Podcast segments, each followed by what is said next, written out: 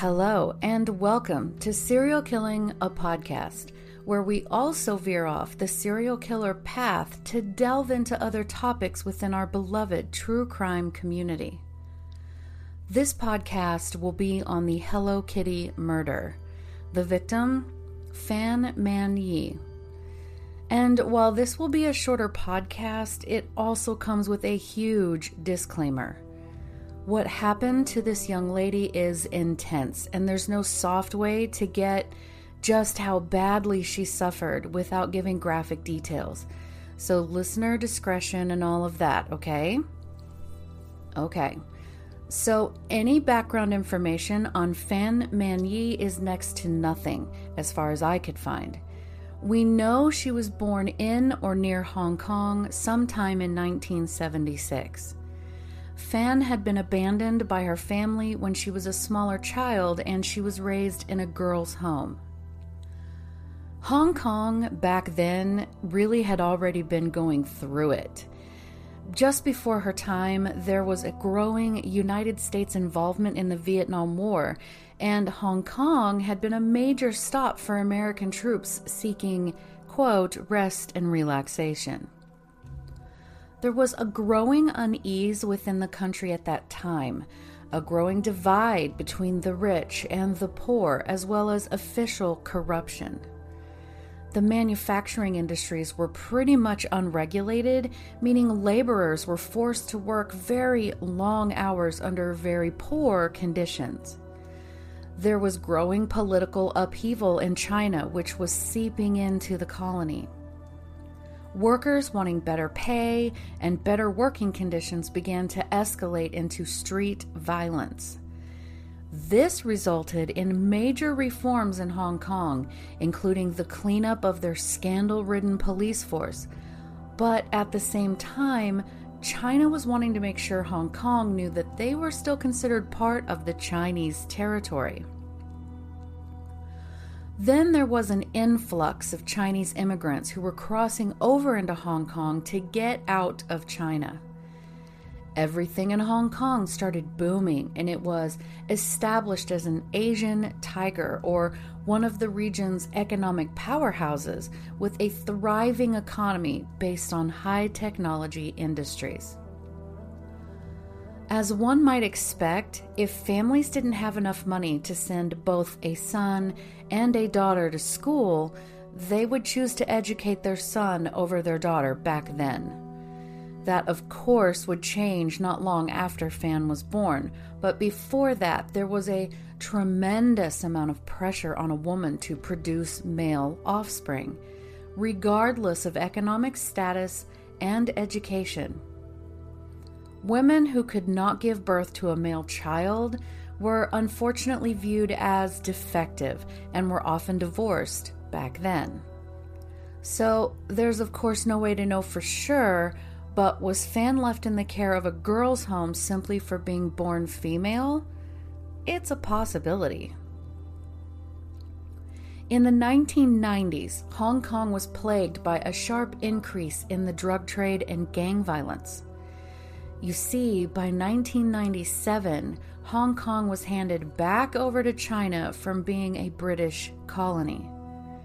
Just before that happened, the gangs felt they would use the time they had left of relative freedom to make some major money.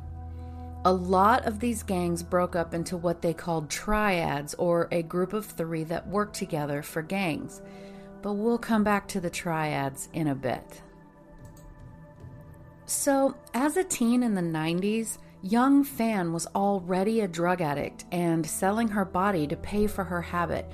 And while I couldn't find specifically what her drug of choice was, it is believed it was most likely methamphetamine. She was also involved in petty crimes. The South China Morning Post stated, quote, Often you find with the young girls that they get attracted to the bad triad guys. They become the girlfriend and then they get involved with drugs, and so the cycle goes. Unquote. In 1997, 21 year old Fan got a job as a hostess at a pretty popular nightclub. although a few other sources say she was working in a very expensive brothel and she was still using drugs and prostituting herself. It was while working at this nightclub, or brothel, that she met 34 year old socialite Chan Man Lok. The two hit it off immediately because, you know, he was also a drug dealer and a pimp. It didn't take long for Fan to get caught up into Chan's world. I mean, he had the money, the drugs, and the clout that she was attracted to. Chan was a flashy guy, according to associates, and he wore like fake Armani suits and knockoff Rolex watches, and he loved to flaunt his money.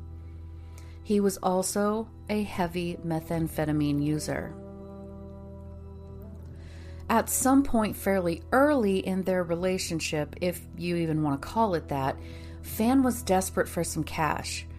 So, for whatever reason, most likely from a need for drugs, she stole Chan's wallet, which had the equivalent of about $4,000 in cash inside.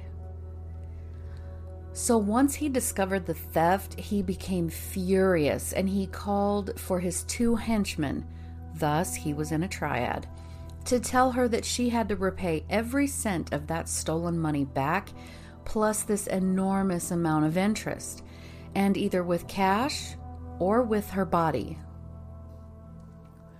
So, Fan was then forced to prostitute herself to try to pay it back, and she actually kept up with the payments pretty well at first.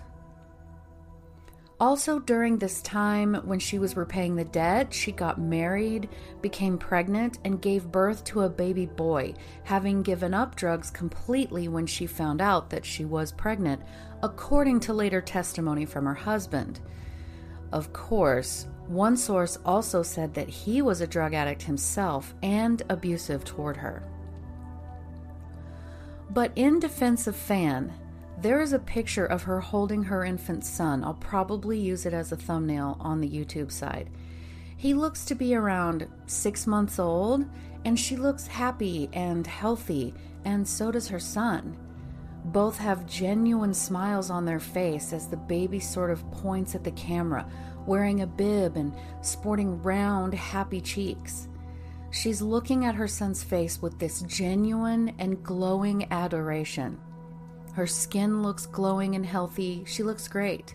The picture gives you the impression that Fan was doing better, and it is obvious that her son was healthy and well taken care of. So by early 1999, the now 23 year old Fan had paid back all the money she had stolen from Chan, plus an additional $10,000 in interest. Chan, saying that she made good on the money she owed, plus that ridiculous amount of interest, decided to tell her that that wasn't good enough and that he wanted an additional $16,000 in interest. Can you imagine?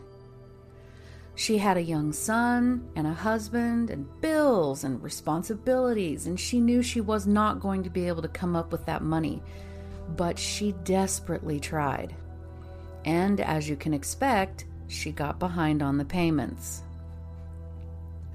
So on March 17, 1999, Chan called on his henchmen to kidnap Fan from her apartment and take her to his apartment in an old and dilapidated building located in a rundown area.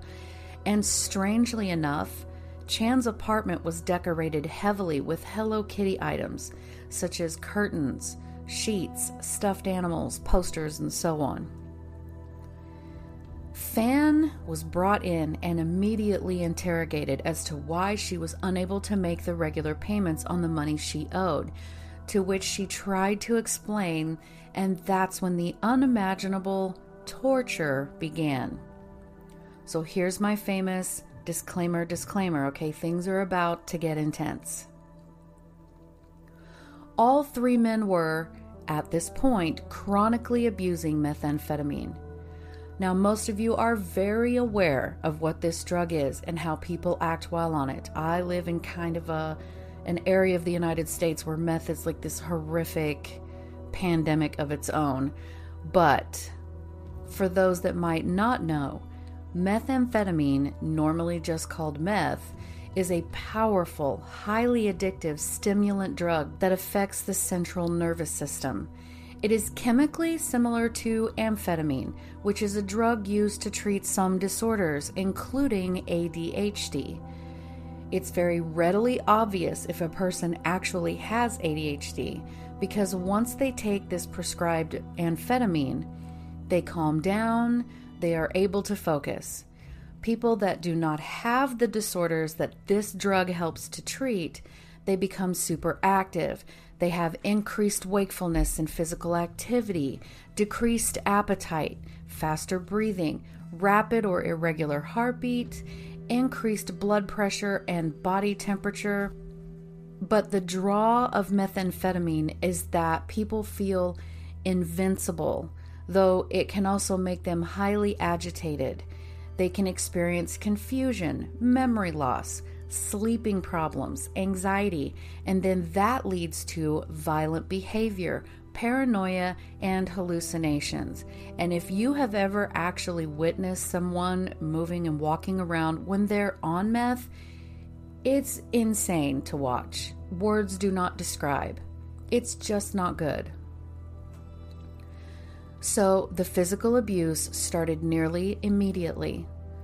The men took the time to board up the windows, and then she was kicked over 50 times, most of the blows landing on her head, and that was just the beginning. They all took turns brutally raping her, beating her with metal pipes, and stomping her.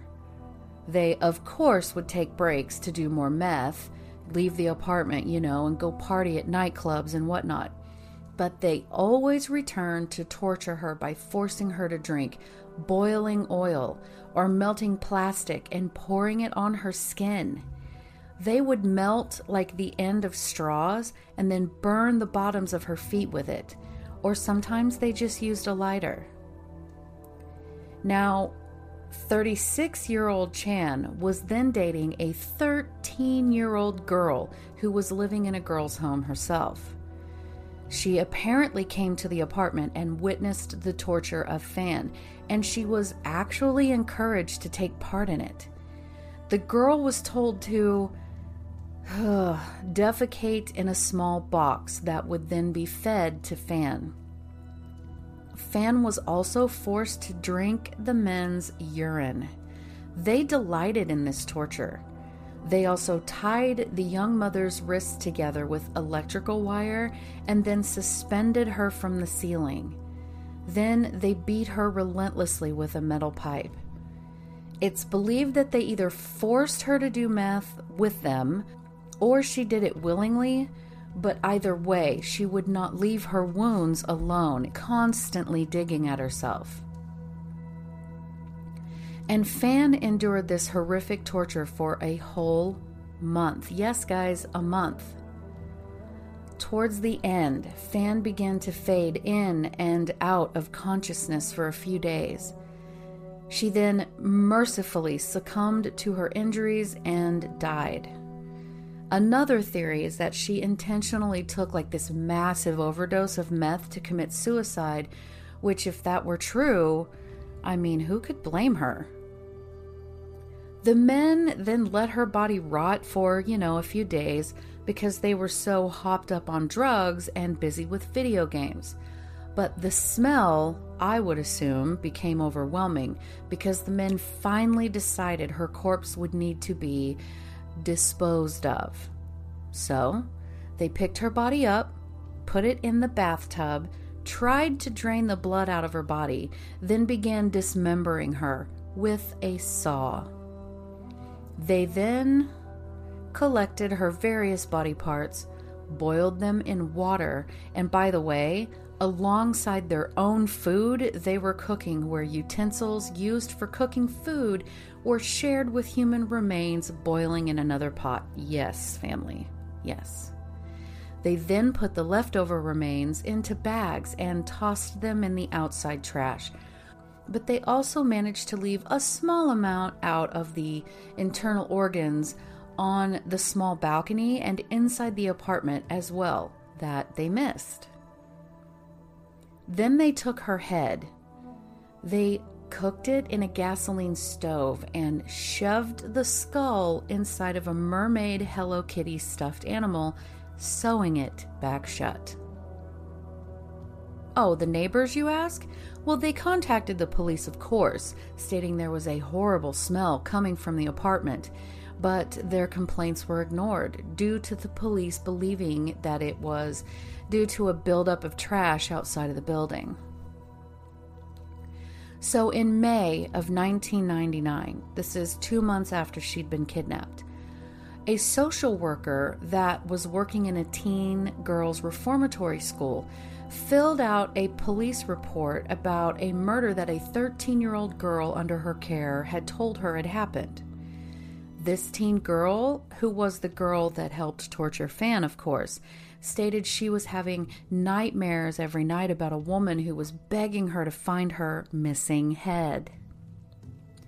After further questioning, the girl admitted that she had actually witnessed the torture and murder and dismemberment of a woman and that she was the girlfriend of one of the torturers. Soon after, the authorities had the teen take them to the apartment where they gained entry and they were immediately met with the overwhelming smell of rot and decay. It was so strong that it was said that it made one of the officers nearly sick, like it made his eyes water. Laying in a hallway in the apartment as they entered was the Hello Kitty doll. An officer took a metal rod and gently poked the doll, only to confirm that something hard was definitely inside of it. A medical examiner was called to the scene and he opened the doll and found the skull inside, along with maggots all in the cotton stuffing. They also seized a small fridge, a hammer, and a set of pots used to cook the woman's remains.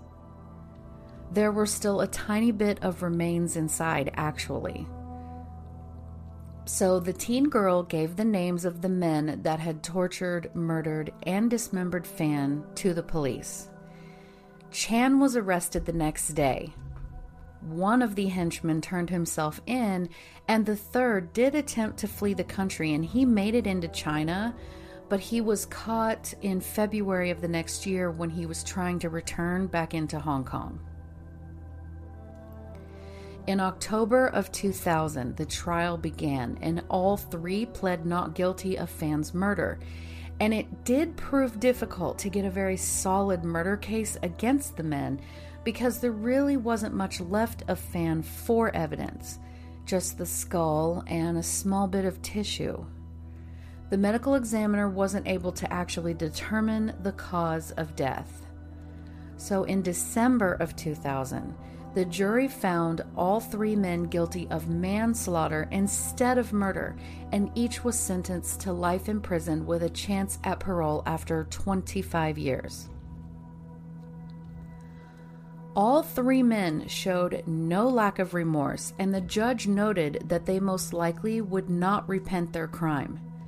The judge actually said, quote, Never throughout the years in Hong Kong has a court heard such cruelty, depravity, callousness, brutality, violence, and viciousness perpetrated by a human being or human beings on another human being.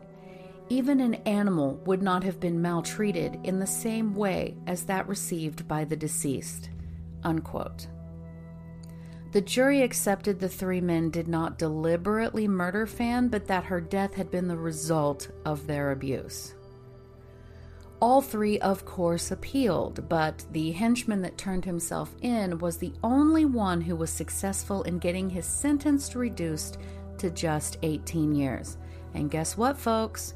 He was released in April of 2014. The people who lived in the building complained that it was haunted because over there, you know, superstitions and things are different.